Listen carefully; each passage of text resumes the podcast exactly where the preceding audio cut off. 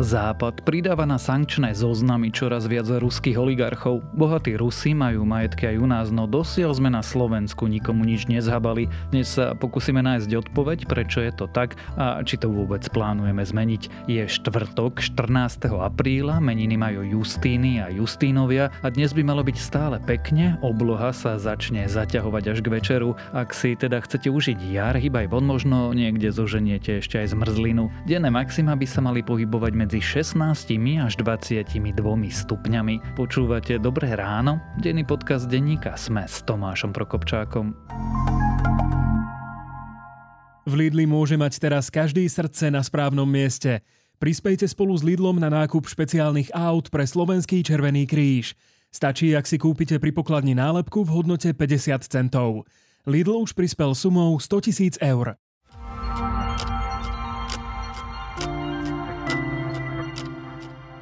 A teraz už krátky prehľad správ.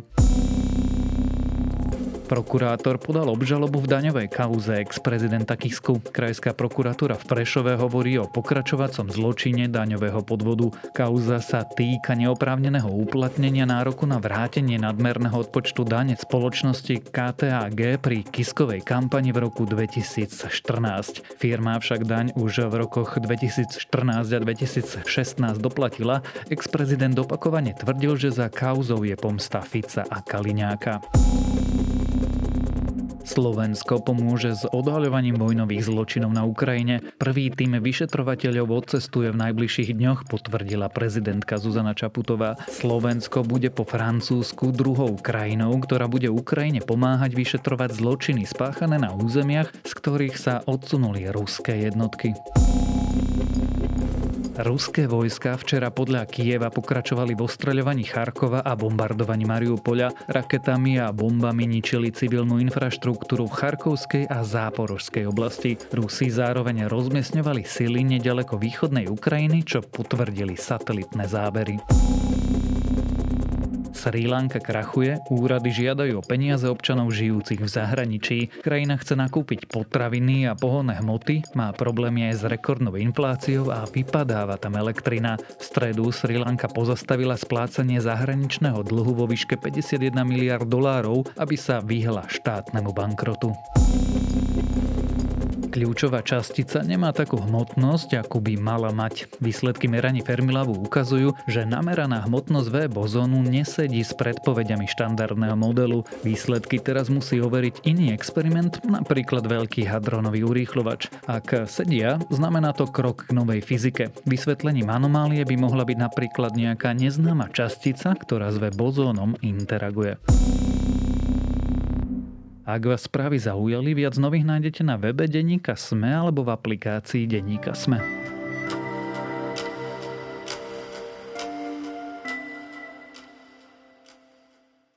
Taliani hovoria o zadržaných jachtách, majetky zhabali ruským oligarchom aj v ďalších krajinách, no na Slovensku sa ani po mesiaci a pol od ruského útoku na Ukrajinu ľuďom zo sankčných zoznamov nič nestalo. Odhaduje sa pritom, že u nás majú ruskí podnikatelia viac ako tisíc firiem. Prečo naše úrady nezasiahli a či sa to zmení, sa dnes budem pýtať reportérky denníka SME Daniely Hajčákovej.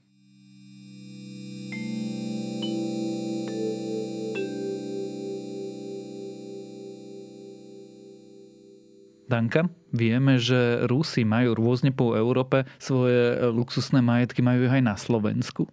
O niektorých vieme, o tej veľmi malej časti vieme. Najviac sa spomína so Slovenskom teda e, oligarcha Oleg Deripaska, ktorý má v Bratislave, v starom meste vilu, nie však napísanú priamo, priamo na ňo. A o mnohých majetkoch my vlastne ani nemusíme vedieť, pretože systém, ktorý funguje na Slovensku a môžeme si o ňom možno neskôr aj povedať, tak um, nevie um, odhaliť alebo v niektorých prípadoch neodhalí uh, toho skutočného vlastníka nehnuteľnosti.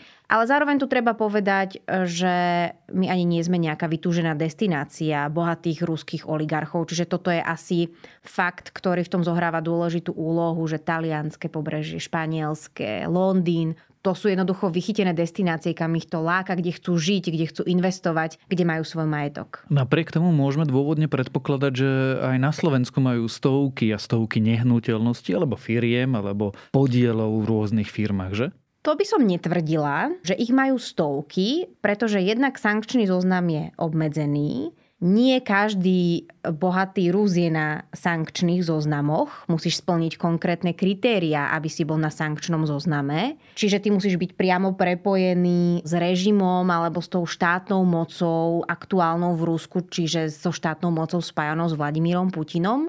No a potom musíš ešte splniť tie, tie kritéria, že musíš tu mať teda ten majetok. Čiže ja by som naozaj zostala pri tom tvrdení, že my zatiaľ nevieme, aj keď som sa pýtala ministerstva spravodlivosti, ktoré aktuálne pripravuje skupinu, ktorá by sa práve tým, ako sa Slovensku darí sankcie v praxi vykonávať, tá skupina by sa tým mala zaoberať, tak Zatiaľ mi vlastne e, povedali, že zatiaľ nemajú vedomosť o zhábaní nejakého majetku.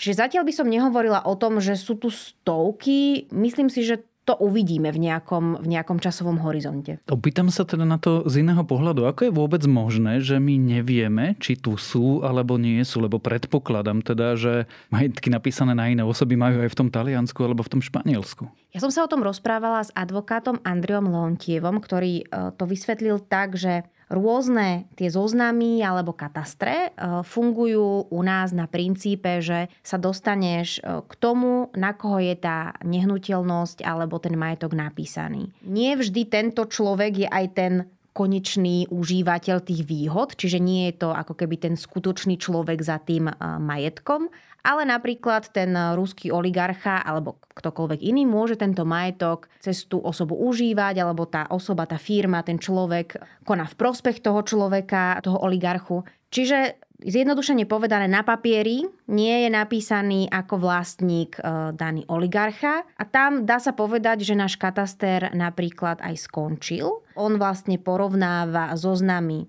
ruských oligarchov so zoznamami vlastníkov nehnuteľnosti u nás a ak im tam nevyskočí ten vlastník nehnuteľnosti, tak e, nevedia ten majetok zaistiť. No a tam práve upozorňuje aj Leontiev, že tu v tomto procese by práve malo prísť k tomu, že my sa pozrieme aj za tých ľudí, ktorí sú oficiálne napísaní na papieri, že sa dopatráme až k tomu človeku, k tomu oligarchovi, ktorý môže profitovať e, z toho majetku. A ako to funguje u nás, či už sa niečo také začalo, to ti neviem povedať, lebo vlastne v čase, keď som zisťovala tie informácie, tak e, naozaj ku mne prišli informácie, že zatiaľ také prípady u nás neboli, aby sme niekomu zaistili majetok, čiže zatiaľ, zatiaľ ti neviem povedať, e, či sa už prešlo k nejakému ďalšiemu kroku pri možno zaisťovaní toho majetku u nás. Aj keby ale nešlo o ruských oligarchoch, to, že sú tu vlastne veci napísané na biele kone, nikomu neprekáže?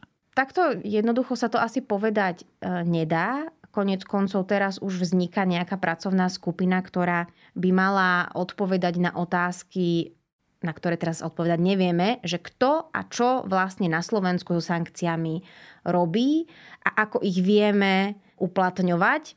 Ale čo vieme povedať je, že aj samotné ministerstvo spravodlivosti v tom návrhu k zriadeniu e, tejto skupiny konštatuje, že naozaj Slovensko v tých predošlých obdobiach, keď už boli rôzne iné sankcie, veď medzinárodné sankcie sa teraz nezaviedli po prvý raz, takže tam naozaj boli diery v tom efektívnom vykonávaní na Slovensku. Čo je to za skupina a čo by mala teda robiť?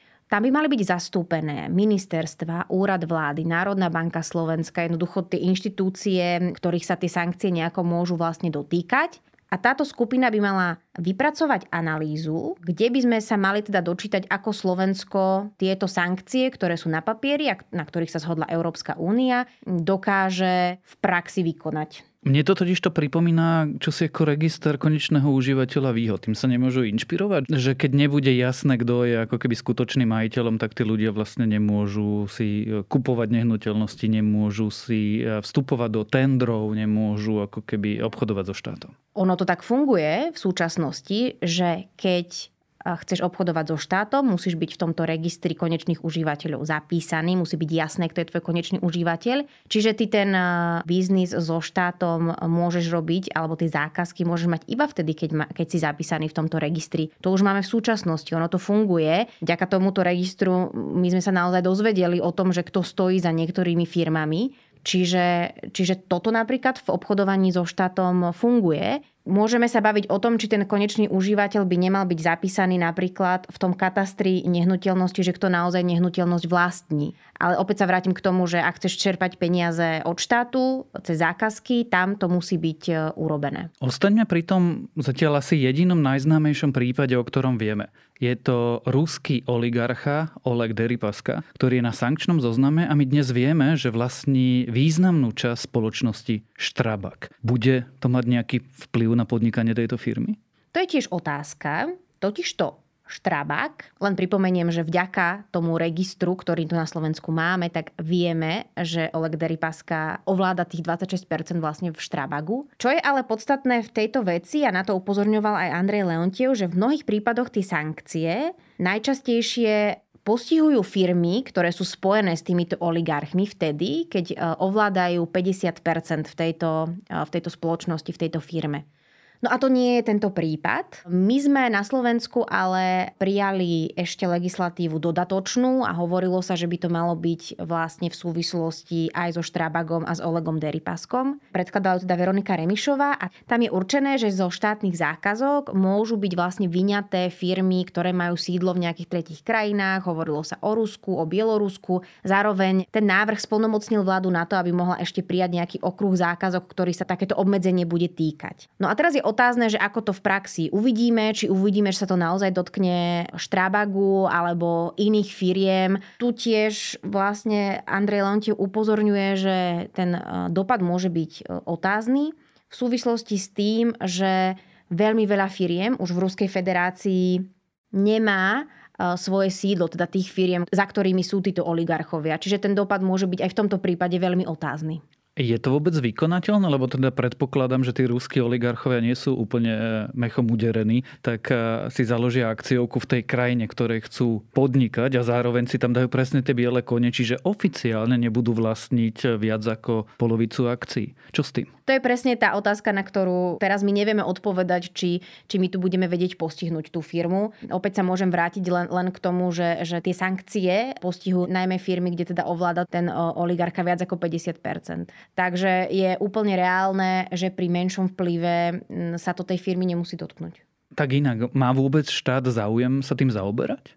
Úprimne neviem, neviem, či sa bude v tomto, v tomto bode meniť nejako zákon, alebo či sa bude v tomto meniť nejako legislatíva, ktorú nedávno vlastne parlament schválil na to, aby sa to nejako vykonať dalo. Keď ťa tak počúvam, tak mi z toho vyplýva, že Slovensko vlastne nie je príliš akčné v porovnaní s krajinami ako sú Taliansko, Veľká Británia alebo Francúzsko, povedzme. Vyzerá to tak aj v súvislosti s tým, že tú skupinu, ktorá teraz k sankciám vzniká a ktorá by mala komunikovať aj smerom na vonok, teda napríklad do Bruselu, že ako vyzerá to uplatňovanie sankcií u nás, tak zriadujeme mesiac a pol po tom, čo vypukol konflikt na Ukrajine. Čiže ten orgán, ktorý by nám mal vlastne povedať, ako to funguje, ako to vieme uplatniť, e, zasadá vlastne v týchto dňoch. Po nejakom ďalšom období vznikne až k tomu analýza. Čiže e, naozaj zdá sa, že úplne akčný prístup k tomu u nás nie je. Zase sa ale vrátim k tomu, že to také demonstratívne zhábanie jachty alebo vily je vidieť v tých iných krajinách aj preto, že toho majetku ruských oligarchov je tam veľa. A Neviem ti povedať, či majú na to nejaký špeciálny prístup, e, ktorý by im to umožňoval ľahšie. Viem, že vo Veľkej Británii sa práve k tomu vlastníctvu prijímala ešte nová legislatíva, aby si ty musel vlastne naozaj vykázať aj pri vlastníctve skutočného toho vlastníka. Ale neviem ti povedať, že ako veľmi oveľa účinnejší sú, ale teda toho majetku je tam nepomerne viac. Keď to tak zahrnie, my sme taká periféria, že ešte ani tí ruskí oligarchovia to nechcú investovať. No ono to funguje tak, že aj tí ruskí oligarchovia si vyberajú pre seba najlepšie miesta pre život. A oni chcú žiť v tých oblastiach, ktoré som vymenovala, teda Londýn, kde chodia ich deti napríklad do školy, kde chodia na tie prestížne univerzity, alebo je toto španielské pobrežie, Taliansko, a tam, kde chceš e, žiť, tak tam investuješ svoje peniaze. Druhá skupina sú potom oligarchovia, ktorí investujú v krajinách, kde sú si istí, že im e, ten štát nesiahne na ich majetok. To sú krajiny tie klasické, ako napríklad Monako. Čiže tam potom posielajú tie svoje investície, tam potom vlastnia, alebo teda tam potom sústredujú ten svoj majetok. Takže nie sme veľmi sexy destinácia a keby tu teda investovali, tak podľa toho, čo ťa počúvam, aj tak o tom nevieme. Áno, to otvorene hovoril aj e, vlastne advokát Leontiev, že aj keby sme tu mali tých ruských oligarchov, tak je celkom možné, že ich majetky možno ani neodhalíme. My sa tu budeme rozprávať a analyzovať a oni ich nadalej budú užívať. Áno o majetkoch ruských oligarchoch na Slovensku aj o tom, že my vlastne o nich e, nič nevieme a možno ani nikdy vedieť nebudeme. Sme sa rozprávali s reportérkou denníka Sme Danielou Hajčákovou.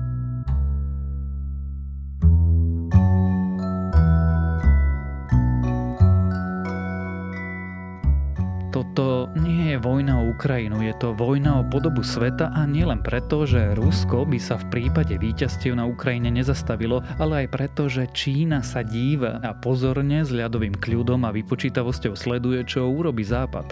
Prečo to tak je a o čo všetko sa na Ukrajine bojuje, vysvetľuje Elliot A. Cohen v magazíne The Atlantic a práve jeho text Toto je rozhodujúci okamih tejto vojny je môjim dnešným odporúčaním. A to je na dnes všetko, dávajte na seba pozor. Počúvali ste Dobré ráno, denný podcast denníka Sme s Tomášom Prokopčákom a dnes vychádza aj nová epizóda podcastu Index, ktorá sa pozrie na opatrenia vlády k zvyšujúcim sa cenám. Podcast Ľudskosť o tom, čo je rodina v 21.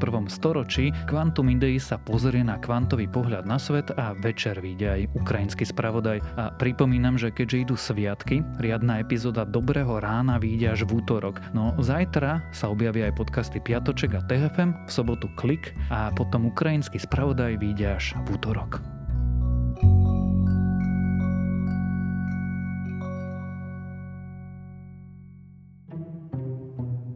Odkiaľ sa berú komety? Ako funguje duha? Kto bola Emma Noiter? Čo sú to kvantové počítače? Prečo vybuchujú sopky? A ako prežiť pád z lietadla? Moje meno je Jozef. Moje je Samuel a spolu robíme vedátorský podcast, kde hľadáme odpovede na takéto otázky. Epizóda vychádza každý týždeň a nájdete nás vo všetkých podcastových platformách a na stránke sme.sk.